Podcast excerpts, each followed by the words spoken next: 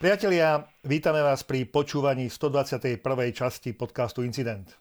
Keď sme v podcaste číslo 118 rozoberali futurológiu v oblasti IT, tak sme prepájali mozog s počítačovým čipom a meditovali nad biologickými počítačmi. Tie kvantové začínajú byť normálom a trocha meditovali aj nad vývojom cybersecurity. Úprimne, očakali sme zhoršenie situácie, očakali sme viac útokov, aké si povedal by som, že kolikovanie kybernetického priestoru, ale posledné tri týždne sa to deje fakt veľa. Ja za seba poviem, že ma to dosť rozhodilo, možno aj preto, že som za posledné mesiace sa začítal do nesprávnych kníh, tak v úvodzovkách, ako je napríklad, že Putinovi trolové alebo diablovi spojenci, sumrak demokracie, či ako spočítať svet? No, ja som zase s kolegom Jakubom o niečo viacej e, pozrel pod pokrievku viditeľného internetu a veľa o tom hovoríme a zatiaľ sme šli len tak e, po povrchu by som povedal možno. A prišiel na čas na niektoré veci sa pozrieť viacej zblízka a niečo viacej vyskúšať. Iné je aj čítať informácie z pera niektorého z uznávaných redaktorov v oblasti security, no a iné zase vidieť na vlastné oči, zažiť, skúsiť. Mm, v ponuke je všetko od kyberútokov, zbranie, odstranenie nežiaducej osoby, totálne odsudzenie digitálnej identity človeka, drogy, no čo si spomeniete, všetko sa tam dá nájsť, ale nerobím tomu promo keď poviem, že stačí si vybrať. No tak, tak, mimochodom, vy, čo ste skalní poslucháči, tak ste zaznamenali, že podcast vychádza troška opozdenie. Dôvody sú individuálne a globálne. Najmä tie globálne som už v úvode spomenul. Všetci sme dúfali, že sa rôzne trojpísmenkové agentúry milia a vedenie Ruska si zachová štipu zdravého rozumu. No, nestalo sa práve naopak. Prvotné kybernetické operácie ako DDoS útok na vládne weby Ukrajiny, potom následne útok Viper malverom, teda malverom, ktorého cieľom je dáta ničiť, e, boli len takou úvodnou časťou otvoreného vojenského útoku. No, my to vnímame ako pokus o zmenu statusu, o prepísanie súčasnosti a návrat do minulosti, keď existovala sféra vplyvu Sovietskeho zväzu. Je, jasné, že každá naša pomoc, teda pomoc Slovenska, ale aj pomoc Európskej únie na to, kam Slovensko patrí, bude patrične odmenené v úvodzovkách v podobe hybridnej informačnej vojny, útokov na jedincov, organizácie, no a najmä hlavne teda na kritickú infraštruktúru Slovenska a štátov Európskej únie. Preto úvodná správa v tomto podcaste bude patriť rozboru diania na cyberscéne, kde skúsime chronologicky popísať, čo sa deje na Ukrajine, aké to môže mať dopady. Ale máme aj kopu iných správ. Útoky ransomwareom. Momentálne je na tom druhý týždeň zle spoločnosť Nvidia, výrobca grafických čipov.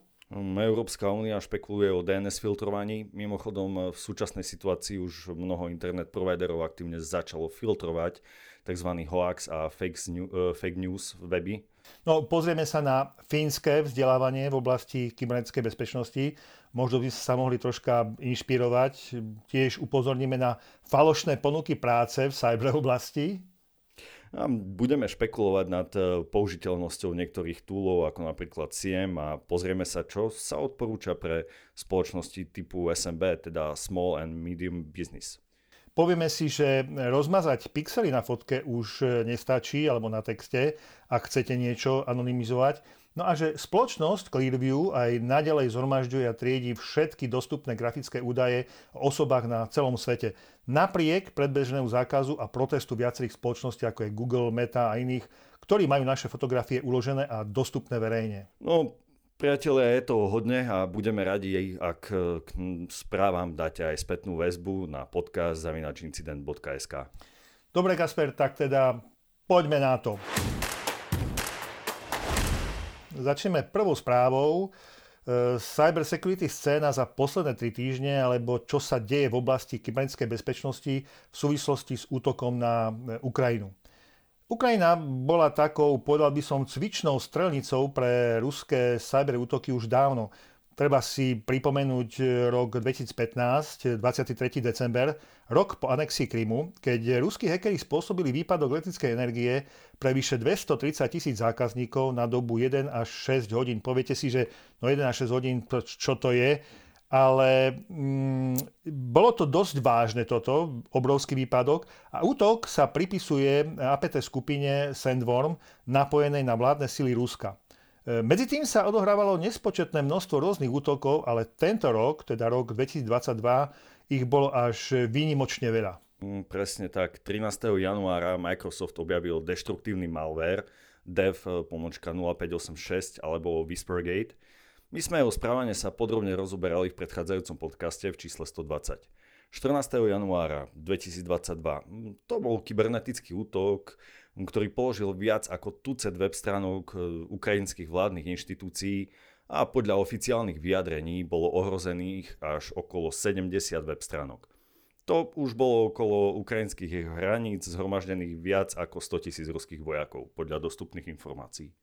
15. februára 2022 odstavil obrovský DDoS útok Ministerstvo obrany a dve najväčšie ukrajinské banky, e, Privatbank a Ošťat Bank, E, útok bol realizovaný priamo hlavným vedením ruskej rozviedky GRU. V tom čase totiž boli zaznamenané veľké prenosy dát z infraštruktúry GRU.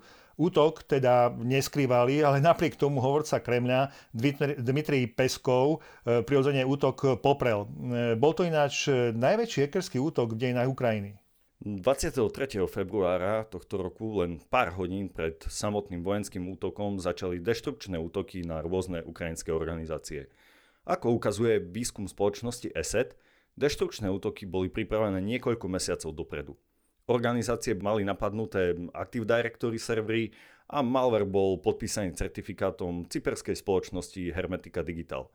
Tá zrejme pôsobila, alebo táto zrejme pôsobila ako maskovacia spoločnosť. Teda certifikát je nebol odsudzený, bola zrejme na to vopred e, založená. E, tak, tak, e, dokonca časová pečiatka o kompilácii malveru Hermetic e, Viper. Tento názov je podľa spoločnosti, ktorej certifikát bol použitý, ako sme povedali, bola to Hermetic Digital, alebo Digital je z 28. decembra 2021. Dátum vydania certifikátu je z 13. apríla 2021. Teda vyzerá, že naozaj bol celý útok dlhodobo a starostlivo pripravovaný s cieľom zničiť dáta na čo najväčšom počte počítačov rôznych ukrajinských organizácií a zapričiniť tak e, kybernetický chaos. Hermetic Viper má tri komponenty. Samotný Viper na výmaz údajov, Hermetic Wizard na šírenie sa v lokálnej sieti a Hermetic Ransom pôsobiaci ako návnada, že sa jedná o ransomware a nie o Viper.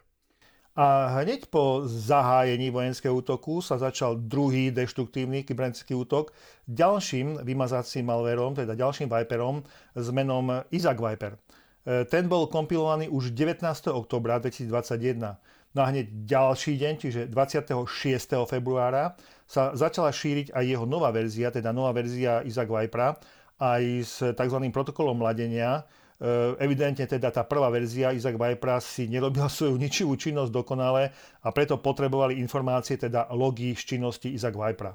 No a ako ináč, medzi tým na medzinárodnej cyberscéne sa diali neuveriteľné veci. 25.2. o 2057 zverejnil tweet účet e, hackerskej skupiny Anonymous, že sa im podarilo hacknúť databázu ministerstva obrany Ruska a zverejnili stovky prístupových kódov, rovnako hackli Ruskú dumu, teda parlament a 28. februára odstavili oficiálnu ruskú tlačovú agentúru TAS. Toto zrejme s podporou z ruských žurnalistických kruhov. Anonymous teda vyhlásili oficiálnu kybernetickú vojnu Rusku. Na druhej strane eh, ransomware skupina Conti, eh, tá je asi najviac známa z útoku na írskú zdravotnú službu, Oficiálne vyhlásila podporu Putinovi a oznámila, že začína plošne útočiť na ciele v Európe. E, toto prehlásenie urobila ešte 25. februára 2022, no už v nedeľu 27. februára mierne korigovala svoje vyhlásenie, keď prehlásila, že bude robiť odvetné opatrenia, ale voči tým, čo kyberneticky zautočia na ruských občanov. E, pričom e, pridali tvrdenie, že sa nespájajú so žiadnou vládou, ale bránia mierumilovných občanov pred americkou kybernetickou agresiou. No, no tak. Uvidíme. Um, prečo to urobila? No, pretože bola hacknutá a unikla aj celá komunikácia medzi členmi ransomware skupiny, čo odkrylo ich zámery. Mm, iná ransomware skupina Logbit k tomu pristúpila úplne prozaicky. Vojna ich vraj nezaujíma a ďalej budú robiť svoj biznis, teda ako oni hovoria, za odplatu vzdelávať IT manažerov tým, že ich donútia po úniku dať plátať systémy. Až by človek zatleskal, nie? No, presne, hej. Ešte prehlásili, že mm, nikdy a za žiadnych okolností sa nezúčastníme kybernetických útokov na kritickú infraštruktúru akejkoľvek krajiny na svete, ani sa nezapojíme do žiadnych medzinárodných konfliktov. No neviem, či by som ja tomuto prehláseniu veril, už sme počuli rôzne prehlásenia hackerských skupín. E, v každom prípade e, ukrajinská vláda medzi tým oficiálne vyzvala všetkých domácich aj zahraničných hackerov, aby jej pomohli brániť sa voči útokom a najmä, e, a hlavne teda, aby prevzali iniciatívu a útočili na ruské zdroje. Rusko reagovalo tak, že 26. februára okolo 16.45, teda 3 čtvrte na 5 ich času, prestalo šíriť smerovacie informácie o autonómnom systéme AS-196747 mimo Ruska. Je to autonómny systém obsahujúci siete vládnych organizácií Ruska, čím sa určite znižuje priestor na priame útoky na ruské vládne inštitúcie. Stále je však možné využiť interné skupiny alebo VPN a proxy servery, pretože z ruských sietí tieto vládne siete dostupné sú sobotu 26. februára tiež ukrajinský vicepremiér Michail Fedorov požiadal šéfa spoločnosti SpaceX Elona Muska o zabezpečenie internetovej konektivity prostredníctvom satelitnej služby Starlink. Keďže samotné pripojenie na Starlink si nevyžaduje žiadne mimoriadne úpravy, potrebujete len vhodný tanier, dokážete tak zabezpečiť internet konektivitu aj v prípade, že by ruskí vojaci postupne obsadili dôležité úzly internetu na Ukrajine. Elon Musk do 10 hodín od požiadavky ukrajinskej prozbe vyhovel. E, chvíľku sa špekulovalo, či to nie je len také PR od Elona Muska, ale nebolo to PR.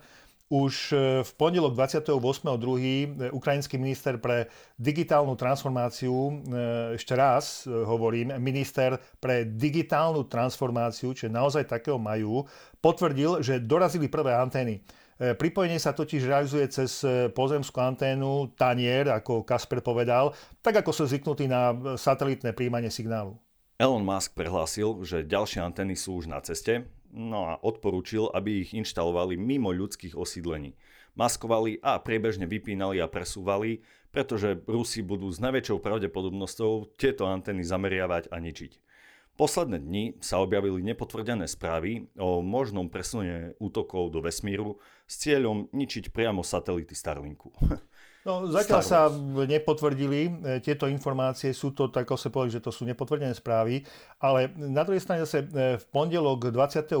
februára Microsoft Threat Intelligence Center oznámilo, že zistili nový deštrukčný software, ktorý bol cieľený na ukrajinské subjekty len pár hodín pred vojenským útokom.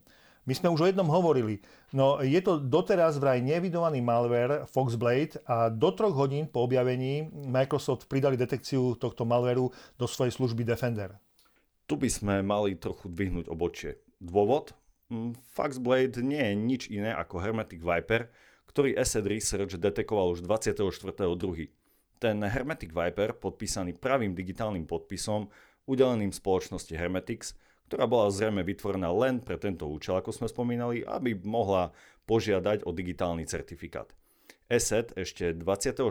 februára požiadal certifikačnú autoritu DigiCert o zrušenie alebo revokáciu certifikátu. Evidentne je tu teda problém spolupráce a vzájomnej evidencie odhaleného malvéru.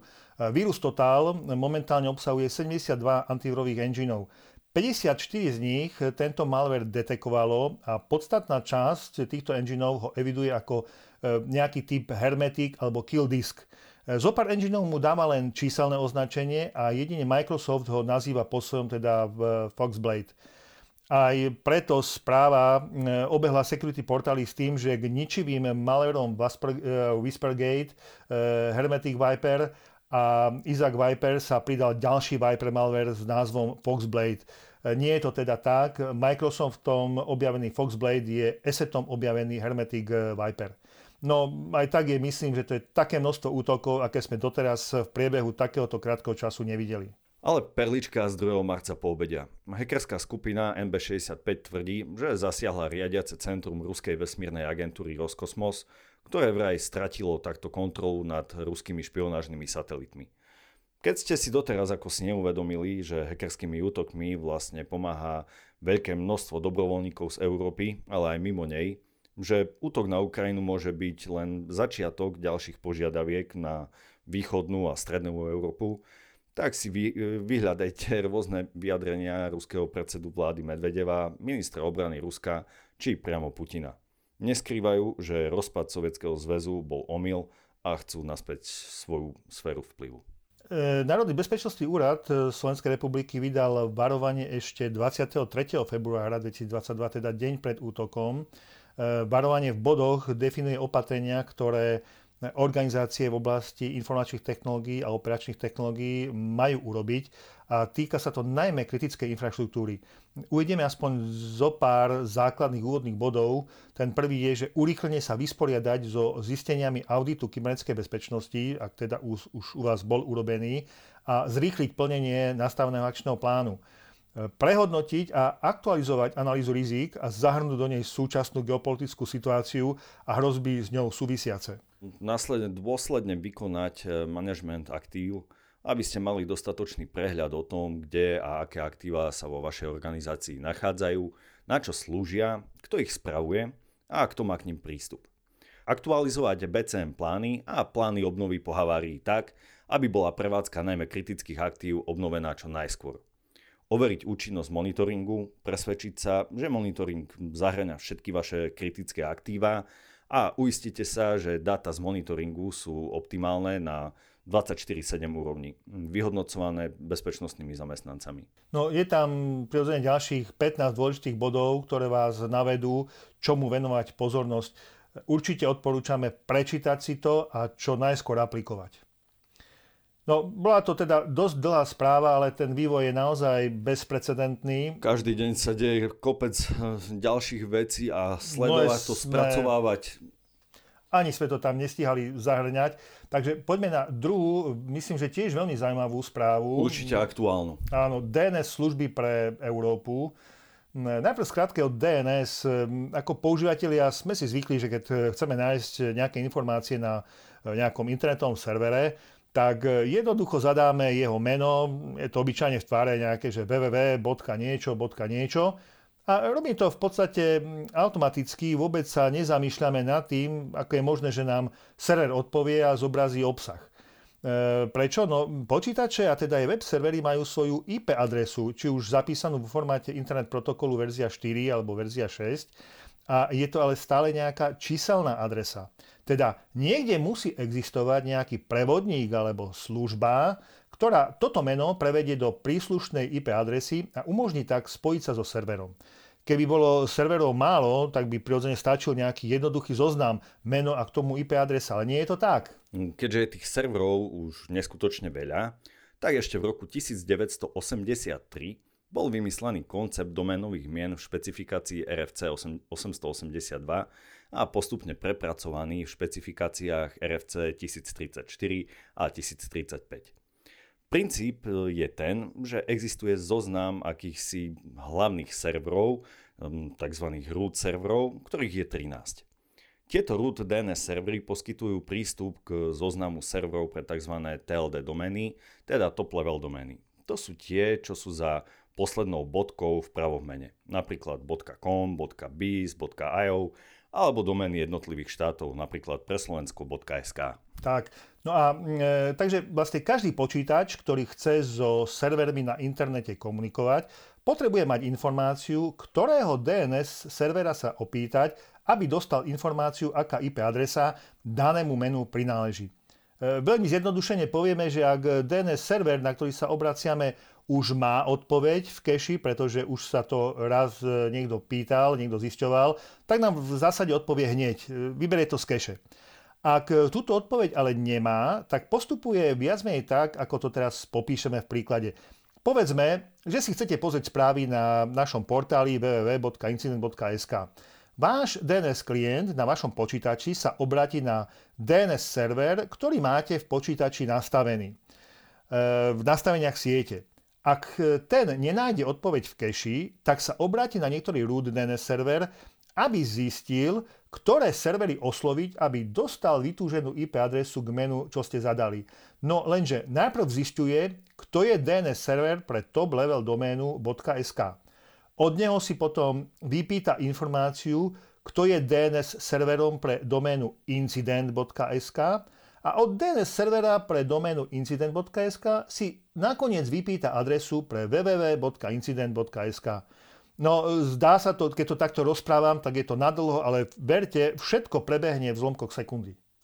Áno, ak ste pozorne počúvali, tak vám možno napadlo kopu otázok okolo bezpečnosti tejto služby.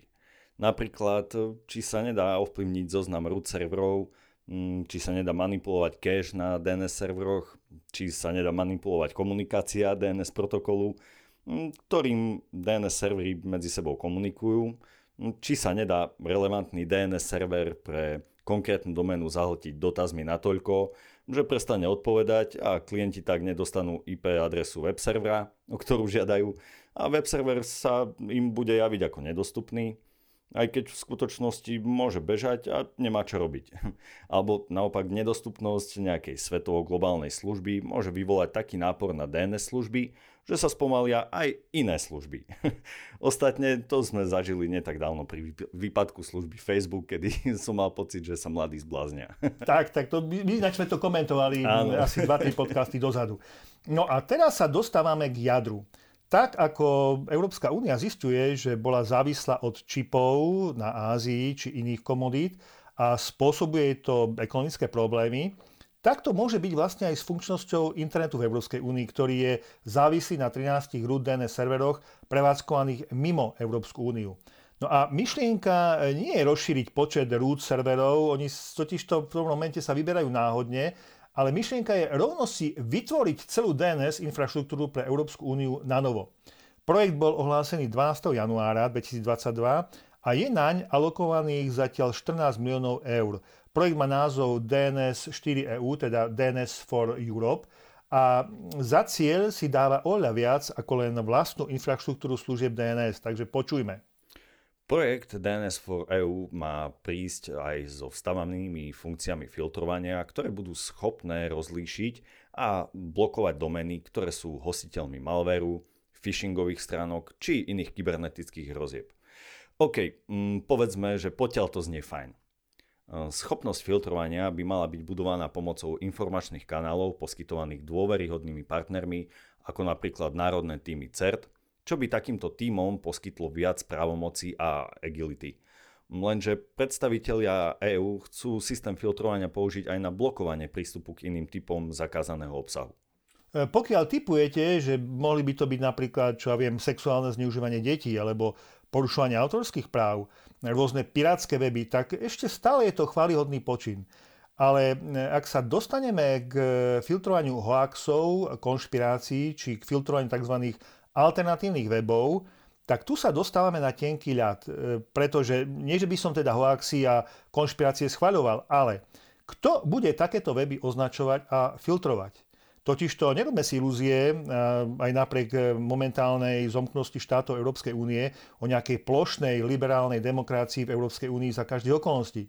Jednotlivé vlády budú veľmi náchylné nechať blokovať weby, ktoré budú mať iný názor, napríklad na, na potraty, na sexuálnu orientáciu a podobne. Preto by sme s filtrovaním obsahu mali narábať veľmi opatrne. Áno, určite. Mm, je potrebné sa ešte pristaviť pri samotnej technickej realizácii. Súčasná root zóna, obsahujúca všetky TLD domény, je podpisovaná bezpečnostným kľúčom. Výmena kľúča sa uskutočňuje raz za 3 mesiace a je to naozaj vážna ceremonia. Posledná sa uskutočnila 16.2.2022, teda tohto roku, e, a popis ceremonie má 50 strán. Je to všetko práve kvôli bezpečnosti. Aj DNS for EU bude musieť splňať štandardy ako DNSSEC, DNS over TLS, či DNS over HTTP a byť v súlade s IP verzie 6. DNS root servery sú dnes štandardne pevne ukotvené v konfiguračných súboroch eh, DNS serverov. Teda ak idete išla DNS server, tak eh, ten konfiguračný súbor tých eh, DNS root serverov tam máte. Takže to by si navyše vyžiadalo upraviť tiež konfigurácie pre existujúcu štruktúru, ale aj pre DNS for EU štruktúru.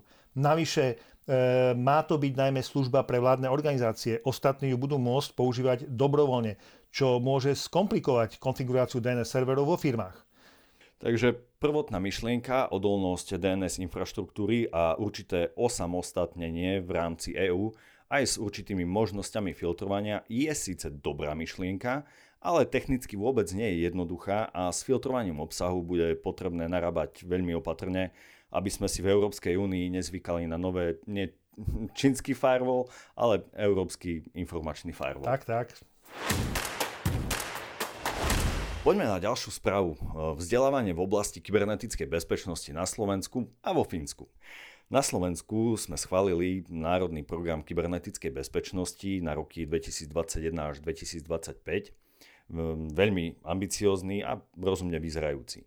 Obsahuje aj bod 4.6, ktorý má názov Vzdelaní odborníci a vzdelaná verejnosť popise východiskového stavu sa konštatuje, že nemáme systematicky riešené odborné vzdelávanie na vysokoškolských odboroch, ani v oblasti primárneho vzdelávania na základných a stredných školách a o nedostatku znalých ľudí vo verejnej správe ani nehovoriac. Cesta k cieľu bola načrtnutá a bola načrtnutá aj v akčnom pláne, ktorý rozpracovával, ako sa počas najbližších 5 rokov dopracovať k tomu, že vzdelávanie v oblasti kybernetickej bezpečnosti bude chápané ako súčasť digitálnej zručnosti obyvateľstva. Takže Papierovo to máme výborne napísané a pesimista by povedal, že už bude stačiť len na konci obdobia nájsť argumenty, prečo sa to nestihlo a prečo to zostáva ako priorita číslo 1 aj v ďalšom periodčnom období. Teda toľko zatiaľ slovenská prax. Áno, verím, že to bude ináč a teraz trocha na sever. E, ministerstvo dopravy a komunikácií Fínska zvolilo iný spôsob. Našlo 5 miliónov eur z nástroja EÚ na obnovu na obdobie troch rokov a poverilo výskumníkov z ALTO univerzity vytvorením vzdelávacieho balíka o kybernetickej bezpečnosti, ktorý, no a teraz to príde, ktorý budú zdieľať všetky krajiny EÚ. Ako hovorí minister dopravy a komunikácií Timo Haraka, miera, do akej sú občania ochotní a schopní využívať digitálne služby, určuje tempo digitálnej transformácie určuje ich schopnosť dôverovať digitálnym produktom a službám, čo je pre digitálnu transformáciu nevyhnutné. No a práce na projekte už začínajú a prvou pomerne rozsiahlou etapou výskumného procesu je výskum toho, aké postupy a materiály sa v súčasnosti využívajú na výučbu zručnosti v oblasti kybernetickej bezpečnosti pre občanov v jednotlivých členských štátoch Európskej únie. Výsledky budú spracované do komplexnej správy. Výsledkom projektu bude spustenie otvornej webovej stránky, ktorá občanov naučí zručnosti v oblasti kybernetickej bezpečnosti. Obsah webovej stránky bude dostupný vo všetkých úradných jazykoch Európskej únie. Vzdelávací materiál bude praktický a ľahko použiteľný a bude zohľadňovať špecifické požiadavky rôznych vekových skupín. Prvé skúsenosti používateľov poskytnú cenné informácie pre praktickú implementáciu učebných materiálov aj formou hry. Projektový tím totiž plánuje použiť informácie z multidisciplinárnych odvetví a pripraviť nové metódy výučby zručnosti v kybernetickej bezpečnosti na báze používania hier, teda gamifikácie, použitím vizuálnych prvkov so zvýšením motivácie na štúdium kybernetickej bezpečnosti. V našom slovenskom akčnom pláne je pre oblasť vzdelávania stanovených 55 úloh, a to sú úlohy mm, pre riešenie od základných škôl po školenia diplomatov. Úloha číslo 49 má za cieľ vytvoriť plán šírenia bezpečnostného povedomia v oblasti kybernetickej bezpečnosti. Čo tak inšpirovať sa Fínskom?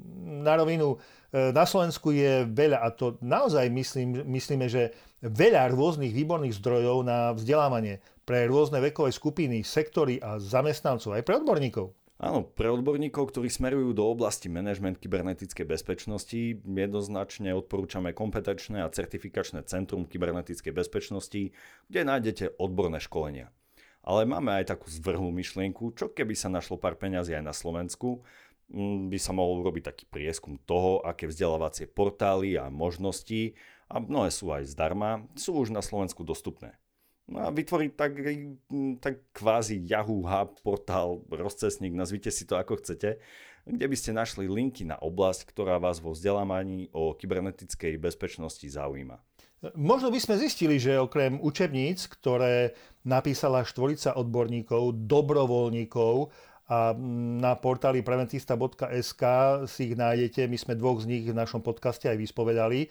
Takže existujú naozaj ďalšie možno výborné materiály, ktoré sú zapadnuté na stránkach, ktoré nemajú silu na propagáciu. Možno by sa jednoduchšie a odvážnejšie začali naplňať aj ostatné body akčného plánu. Mimochodom, incident túto tému už naozaj živo komunikuje s ľuďmi, ktorí stoja za práve bežiacou súťažou Cybergame.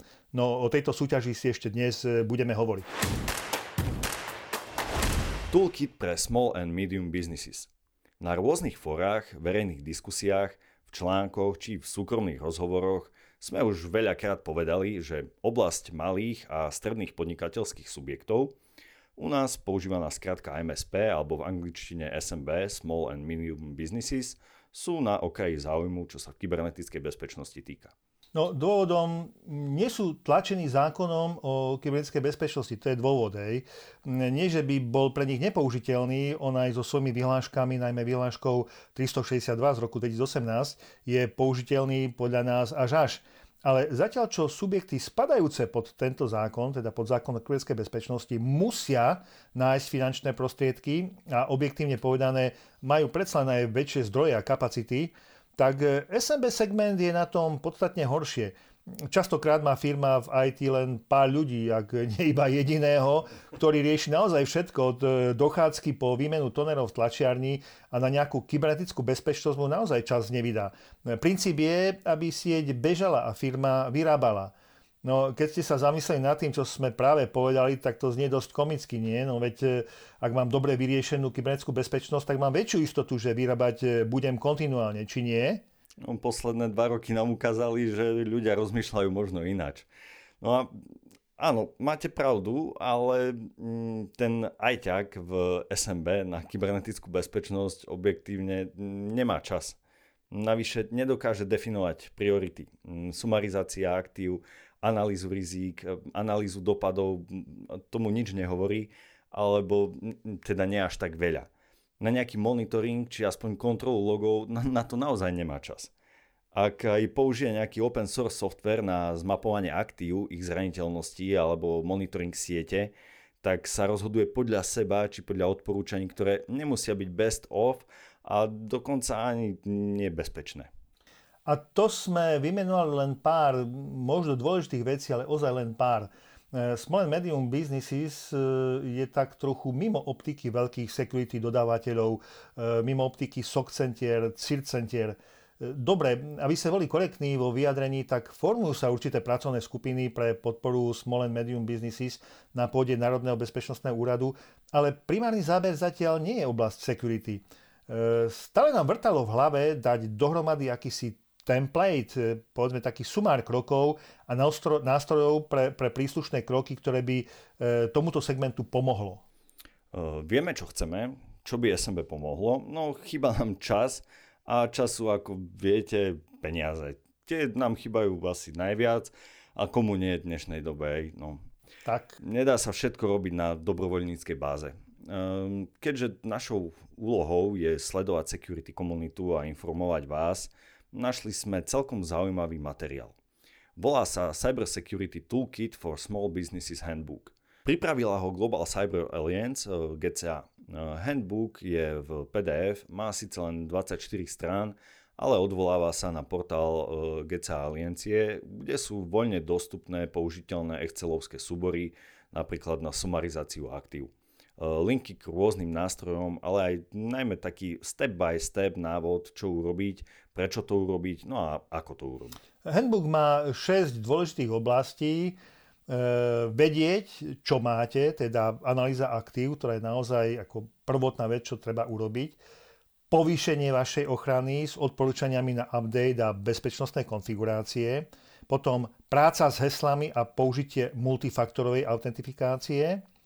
Odporúčania na prevenciu pred phishingom a malvérom odporúčania pre realizáciu zálohovania a obnovy záloh, no a práca s mailom, ochrana mailu, ochrana reputácie spoločnosti. Vo väčšine prípadov uvedené linky smerujú na konkrétne odporúčané nástroje Apple, Microsoft či iných spoločností. Nie je to teda portál, ktorý by bol akýmsi hubom s nástrojmi. My máme trochu inú predstavu o tom, ako by riešenie bezpečnosti v SMB mohlo vyzerať. Ale v každom prípade je to zaujímavý portál a dosť použiteľný. A dúfame, že tento rok s pomocou našich partnerov dáme dohromady efektívne riešenie pre oblasť Small and Medium Businesses, ktorá mimochodom tvorí 80% nášho HDP. Okrem toho, čo sme aktuálne spomínali, vieme pre Small and Medium Businesses eh, odporúčiť eh, minimálne prečítať si článok od nášho partnera ESET na ich portáli Bezpečné na nete o tom, ako si zabezpečiť vaše zariadenie. Aj toto dosť môže pomôcť. No a keď už sme pri tých partneroch, tak eh, je treba povedať, že partnerom tohto podcastu číslo 121 je spoločnosť Intas SRO. Mm, presnejšie povedané, spoločnosť Intaz je partnerom projektu Incident od jeho začiatku v roku 2018. Mm, samotná spoločnosť e, Intaz bola založená v roku 1995 a už 25 rokov sa naplno venuje službám v oblasti informačnej a kybernetickej bezpečnosti. Dnes poskytuje širokú škálu týchto služieb od návrhu a konzultácií riešení, keď ešte ani netušíte, čo presne potrebujete, cez dodávku, inštaláciu až po servis, zaškolenie, spracovanie sprievodnej dokumentácie či monitoring vašich systémov. Spoločnosť Intas pracuje so špičkovými technológiami a je partnerom takých značiek ako Checkpoint, Palo Alto, Cisco, Trend Micro, Flowmon, Rapid7 alebo F5. Nežijú však len technológiami, sú pravidelným sponzorom jazzových koncertov a jazzových e, eventov na východnom Slovensku a pomohli s vydaním pilotných CD viacerým talentom, dnes už uznávaným hudobníkom. Intaz je stabilný partner a nie len pre projekt Incident, ale to už si musíte overiť sami. Za incident spoločnosti Intaz ďakujeme. No a pokračujeme svižne ďalej, je to ešte neurekom. E, máte plný disk logov, neuveriteľné množstvo logov a uvažujete nad siemom či podobnými nástrojmi, aby vám pomohli a ste si istí, že pomôžu. My sme narazili na zaujímavý, možno trochu polemický článok, ale určite stojí za to sa nad argumentami autora zamyslieť. E, Martin Haller je uznávaný hacker, správca sieti a zakladateľ spoločnosti Patron IT. Uvádzame to preto, aby bolo jasné, že sieťové nástroje komentuje človek, ktorý tomu naozaj rozumie. Takže čo hovorí o technológiách ako je sandboxing a CM, čo sa mu nepáči? Nuž, e, v prvom rade varuje pred tým, aby si budúci používateľia nerobili obraz o schopnosti technológie od predajcu technológie, teda od obchodníka. Ten je totiž platený za to, aby technológiu predal a častokrát sľubí aj to, o čom marketing ešte ani nehovorí. Ako častý argument na podporu kúpy Siemu sa tvrdí, že ušetrí čas. Veľa IT manažerov očakáva, že keď nasadí Siem, tak ušetrí čas, teda ušetrí človeka, ktorý ho použije niekde inde. No, zdanie klame, nie je to tak. Aj tieto technológie si vyžadujú človeka a to možno ešte skúsenejšieho, čo sa premietne do dodatočných finančných nákladov, ktoré sú s prevádzkou samotnej technológie spojené. Teda viac školení, viac znalostí, viac financií a v konečnom dôsledku zamestnanec s vyšším znalostným štandardom bude pre firmu aj drahší. Tak, tak. Ďalší často používaný argument je, že tieto technológie vyriešia všetko. Veď e, stoja veľa peňazí a IT teda už bude môcť kľudne spať. No nebude kľudne spať. Ak totiž stále nemá IT vyriešené základné veci, ako je segmentácia, správa hesiel či správa aktualizácií, teda patch management, tak mu násadenie siemu nič neprinesie, teda nič neprinesie, teda okrem odľahčenia bankového účtu, hej. Určite netreba podľahnúť tvrdeniam typu technológia obsahuje strojové učenie, umelú inteligenciu, neurónové siete a toto všetko vás, nás na 100% ochráni pred známymi aj neznámymi hrozbami a už sa netreba báť hackerov či útoku ransomwareom. No, e, záver autora je, a my sa s tým stotožňujeme, že technológie typu sandboxing či SIEM nie sú univerzálne použiteľné, je potrebné zvážiť ich nasadenie a určite až potom, keď máme vyriešené už spomínané problémy ako segmentácia, správa hesiel, správa pečov a dobre nastavené antispam a antimalware nástroje. Ehm, mne tak napadá a dodám taký ten svoj osobný zážitok zhruba spred eh, dobrých desiatich rokov. Meno schválne zmením. Eh, bol to môj veľmi dobrý zákazník, s ktorým sme dlhodobo spolupracovali a už sme boli tak viac menej v takom priateľskom režime. A pri jednej debate, keď som predstavoval nový produkt, nové riešenie, tak asi po 10 minútach povedal, že, povedal, že vieš čo, ďalej ani nemusíš, pošli ponuku, kupujeme. Nebolo to síce riešenie za milión, ale nestálo málo a ja ako obchodník by som mal začať skákať radosťou. Viete, čo bola moja odpoveď? Jano, neblbni. Donesieme na odskúšanie, urobíme proof of concept, ak to bude robiť to, čo očakávate, tak ti ponuku pripravím. A on na mňa prekvapenie pozrel ty nie si obchodník. No, mal pravdu. Fakt mal pravdu. Ja som nebol obchodník. Ja som vyrastol ako technik a obchodníkom som sa stal z dôvodu nedostatku ľudí vo firme, v ktorej som pôsobil.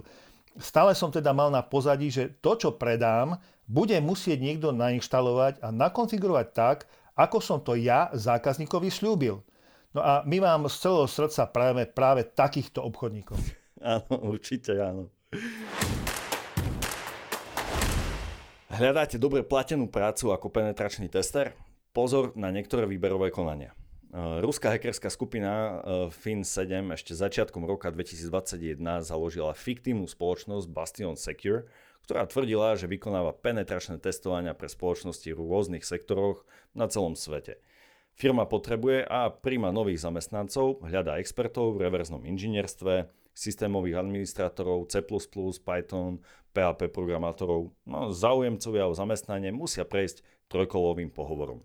No a prvé kolo bol taký štandardný pohovor s človekom z Human Resources, ktorý sa uskutočnil cez platformu Telegram. Potom, čo sa v rozhovore osvedčil a preukázal istú úroveň znalostí v tých požadovaných oblastiach, podpísal Non-Disclosure Agreement, e, po našom teda dohodu o mlčanlivosti, a bol požiadaný, aby si na svojom počítači vytvoril niekoľko virtuálnych strojov a plus otvoril niekoľko portov pre komunikáciu s firmou. Round 2, alebo druhý krok, druhé kolo, bolo, že uchádzač o zamestnanie dostal sadu testovacích bezpečnostných túlov na to, aby bol schopný vykonať sériu zadaní, ktoré spočívali v realizácii penetračného testovania voči reálnemu subjektu, ktorý je vraj zákazníkom Bastion Secure. No a tretie kolo spočívalo práve v reálnom uskutočnení penetračného testovania, teda vykonania prieniku do siete subjektu, s ktorým prirodzene Bastion Secure nemal žiaden kontrakt podpísaný. Uchádzač bol navigovaný pri realizácii pentestov tak, aby po sebe nezanechal stopy, aby nebol detekovaný obrannými nástrojmi subjektu. No a po získaní prístupu do siete sa mal pohybovať po sieti a špecifikovať, teda lokalizovať všetky zálohy a dátové úložiska subjektu.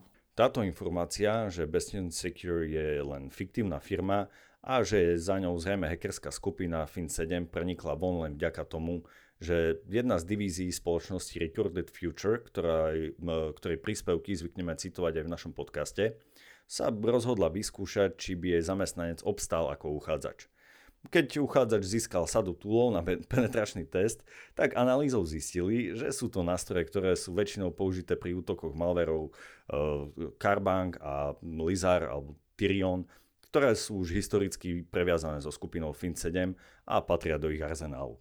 Fin7 tak eh, robila z nevedomých uchádzačov, eh, tých, tých hackerov, ktorí jej otvárali cestu k ransomware útokom. Eh, Fin7 okrem iného prevádzkuje aj Darkside Ransomware Service službu, takže pozor na pohovory. Ak už chcete hackovať, teraz máte geniálnu možnosť. Beží hackerská súťaž, Cybergame, prihláste sa a skúste si to naživo. Varovanie pre vaše babičky, detkov a nielen pre seniorov. Mm, tí, ktorým je varovanie určené, nás asi nepočúvajú, ale vy, čo nás počúvate, tak e, informáciu určite pošlite všetkým, o ktorých ste presvedčení, že daný podvod by mohol na nich zafungovať.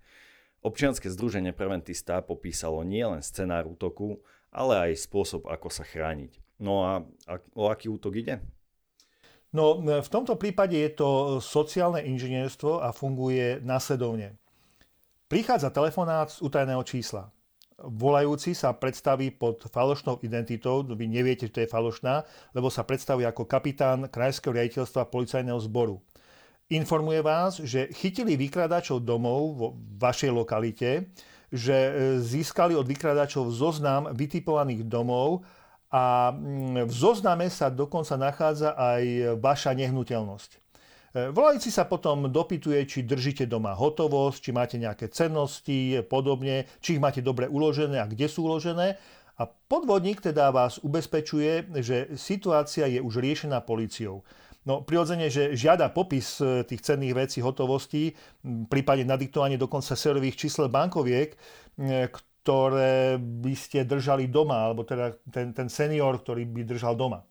Teda je tu krásny v úvodzovkách sociálny prieskum, či je osoba dostatočne dôverčivá a neodmietne osobnú kontrolu fingovanej policie, či je všetko v poriadku. Nemusí to byť človek v uniforme a falošný odznak policie, to asi nie je problém. Či sa návšteva oplatí, teda čo dôverčivá osoba má doma, či sa oplatí pre niečo vôbec zazvoniť. Hej. Tak, tak, no tých variácií by mohlo byť veľa. Môžem vám zavolať sociálna pracovníčka alebo poisťovací agent. E, zhoršuje sa globálna politická situácia. Bohužiaľ je na svete a na Slovensku tiež dostatok individuí, ktorí to dokážu zneužiť.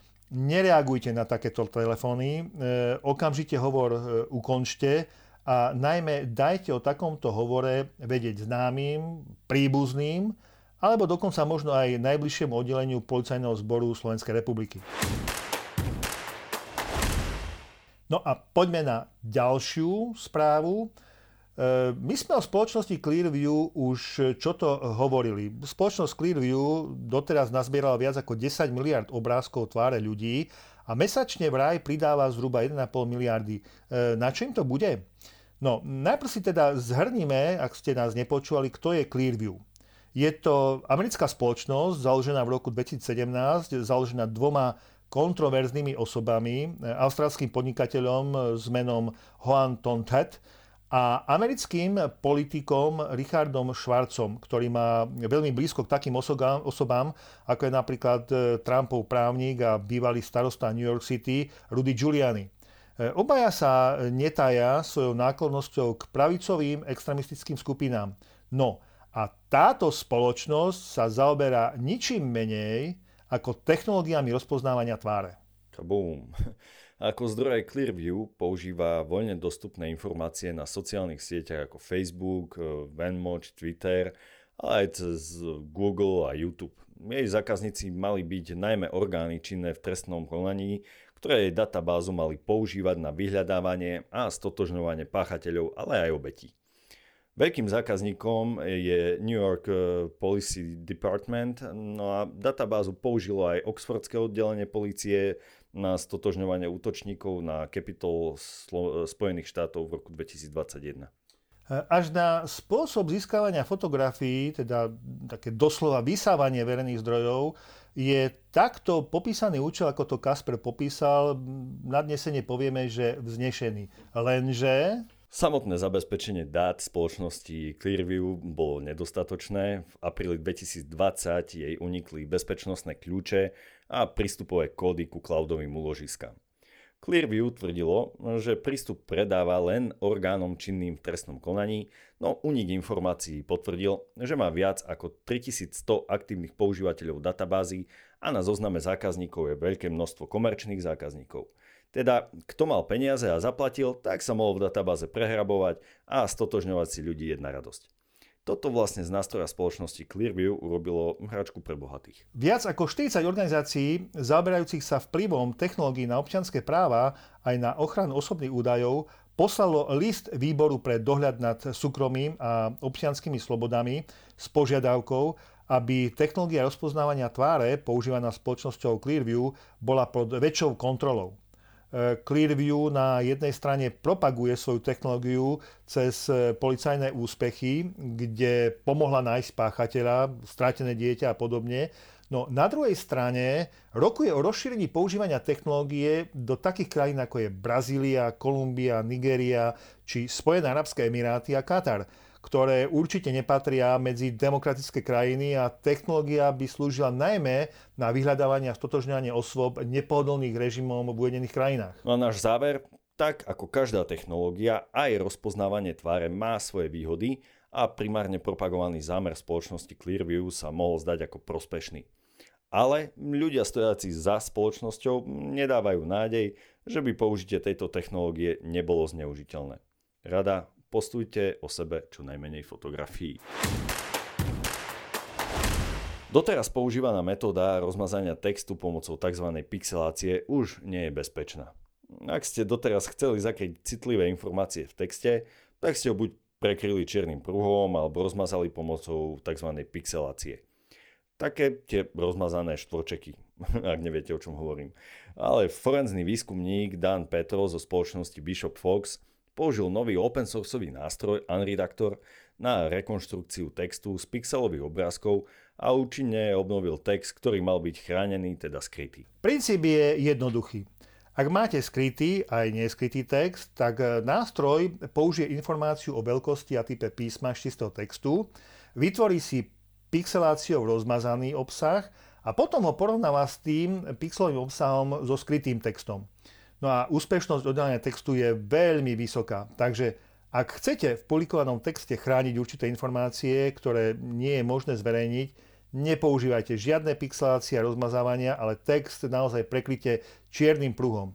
Je to najúčinnejšie. Alebo teda aspoň zatiaľ. No, máme nie celkom príjemnú správu pre užívateľov telefónov spoločnosti Samsung. Samsung totiž čelí zničujúcemu úniku dát. Hackerská skupina Lapsus Group je relatívne nová na ransomware scéne ale má za sebou niekoľko veľkých útokov. Spomenieme útok na Nvidia, ktorej uniklo 1 tera e, údajov, no a teraz najnovšia spoločnosť Samsung. Ak je pravda, čo tvrdia, tak pre Samsung to môže mať aj zničujúce dôsledky. No a poďme na to, čo uniklo. No, uniklo to veľmi veľa. Zdrojový kód pre každý Trusted Applet e, nainštalovaný v prostredí Trust Zone spoločnosti Samsung, používaný na citlivé operácie, napríklad hardverová kryptografia, binárne šifrovanie, kontrola prístupu. E, ďalej algoritmy pre všetky biometrické operácie odomknutia zariadenia. Zdrojový kód loadera pre všetky najnovšie zariadenia Samsung. Zdrojový kód pre čipy Qualcommu zdrojový kód pre aktivačné servery Samsungu, kompletný zdrojový kód technológie používanej na autorizáciu a overovanie účtov Samsung, vrátanie rozhrania API a služieb. Lapsus všetky dáta sprístupnil cez torrent služby a dáta si stiahlo už viac ako 400 ľudí. Nie je teda ani jasné, či Lapsus v tomto prípade bude žiadať výkupné, pretože data už uvoľnil. Jedná sa teda možno skôr, a to tak fabulujeme o akýsi akt pomsty spoločnosti v Samsung, neviem. Uvidíme, čo prinesú najbliž, najbližšie dní. No, tak, tak. No, Samsung teda naozaj mm, čeli dosť e, vážnemu problému. No, ale máme tu v podstate asi poslednú správu, to najlepšie nakoniec. Už sme to spomínali, 1. marca sa na Slovensku začala doteraz najväčšia verejne dostupná hackerská súťaž Cybergame. Odborným garantom súťaže je Národné centrum kybernetickej bezpečnosti SKCERT, ktorého tým profesionálov vytvoril všetky súťažné úlohy. Ale dajme slovo pani Miroslave Michalíkovej, výkonnej riaditeľke spoločnosti Produkcia SRO, ktorá stojí za úspešným rozbehom celej súťaže. Súťaž Cybergame je určená študentom, programátorom aj profesionálom kybernetickej bezpečnosti. Môžu hrať aj učitelia informatiky, čo už som si overila, developeri, vývojári, ale aj lektoria náčenci informačných technológií. Úlohy majú rôznu náročnosť a úroveň od tých najľahších iniciačných až po úroveň 3. Samozrejme, dajú sa zobrať na povedy, ale odrazí sa to na vodovaní. Hrá sa v štyroch hráčských vetvách, môžete si vyberať úlohy a vetvy podľa ambícií, schopnosti alebo atraktívnosti. Cybergame je prísne individuálna súťaž. Hraj, vyrieš úlohu, schmatni vlajku, získaj body, hraj ďalej. Na súťaž Cybergame sa dá pozrieť viacerými spôsobmi. Je to veľmi individuálna profesionálna súťaž, e, môže slúžiť ako tréningová platforma pre firmy. Rozhodne tie najlepšie úlohy určite vymyslí Národné centrum kybernetickej bezpečnosti, lebo to sú úlohy z praxe a zo života. Programátori si môžu v Cybergame vyskúšať, ako sa hrá a hráči si môžu vyskúšať, ako sa programuje. Univerzity môžu použiť Cybergame ako vzdelávaciu platformu alebo dokonca dať účasť študentov hre ako zápočet. Už aj o takej univerzite vieme. No a viete, čo je dôležité? Povzbudiť účastníkov. Kyberbezpečnostné hry sa totiž občas odohrávajú tak, že prídu profesionáli zo špecializovaných firiem, nahrajú najvyšší počet bodov, zoberú popredné miesta a ostatní síce obdivne, ale z diálky pozerajú na nich. V tomto ročníku Cybergame naši partneri ako sú Asset, Aliter Technologies a Alison Slovakia hrajú mimo oficiálnej tabulky. Čiže zamestnanci týchto firiem môžu hrať v Cybergame, budú vidieť svoje bodové ohodnotenie, ale ich bodové hodnotenie nebude vidieť v oficiálnej tabulke. Tieto firmy majú vnútornú Cybergame ligu. Považujem to za veľmi profesionálne gesto. No a o tom, že je súťaž otvorená, svedčia aj ceny. Cesta do Montrealu, do malvérového laboratória ESET pre najlepšieho hráča, najvyšší počet bodov, najlepšiu hráčku súťaže a najlepšieho hráča, ktorý je študentom. Máme aj motivačnú cenu pre najmladšieho hráča, no aj ten, ktorý má v súťaži najmenej rokov, uhrá všetky iniciačné úlohy a tri úlohy vyššej náročnosti podľa výberu. Ten dostane špičkový hrácky notebook rok. Takže veľa šťastia, držte sa. Takže eh, hackeri a hackerky, šup šup, prihlásiť sa na www.cybergame.sk. Aj teamincident.sk sa už prihlásil, no len pri tom, koľko máme my povinností, úprimne ja som ešte veľa úloh nestihol vyriešiť. Ja sa priznám, že tiež som sa stal skôr pozorovateľom a pozerám, aké úlohy tam sú a tečú mi sliny. Tak myslím, že toto je takmer všetko. No na záver ešte jedna pozvánka. 25. a 26.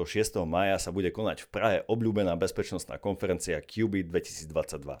Na našom blogu k tomuto podcastu nájdete linku na prihlásenie sa a tiež kľúčové slovo alebo voucher, ktorý vám ušetrí pár eur na vstupnom. E, nezabudnite ho pri prihlasovaní sa na konferenciu použiť. E, pripravujeme tiež rozhovory s niektorými prednášajúcimi a určite prinesieme aj podrobnosti z prípravy tejto konferencie a dokonca aj z jej konania. Takže priatelia, sme na konci nášho 121. podcastu. Ďakujeme za vaše rady, nápady a naďalej nám píšte vaše námety na rozhovory, bezpečnostné postrehy aj skúsenosti a tie nám posielajte na podcast zavinačincident.sk. Veríme, že sa nám ich podarí potom aj implementovať. Takže dnes sa s vami lúčia Kasper a Maťo. A už teraz sa na vás tešíme pri 122. podcaste Incident. Do, Do počutia, priatelia. priatelia.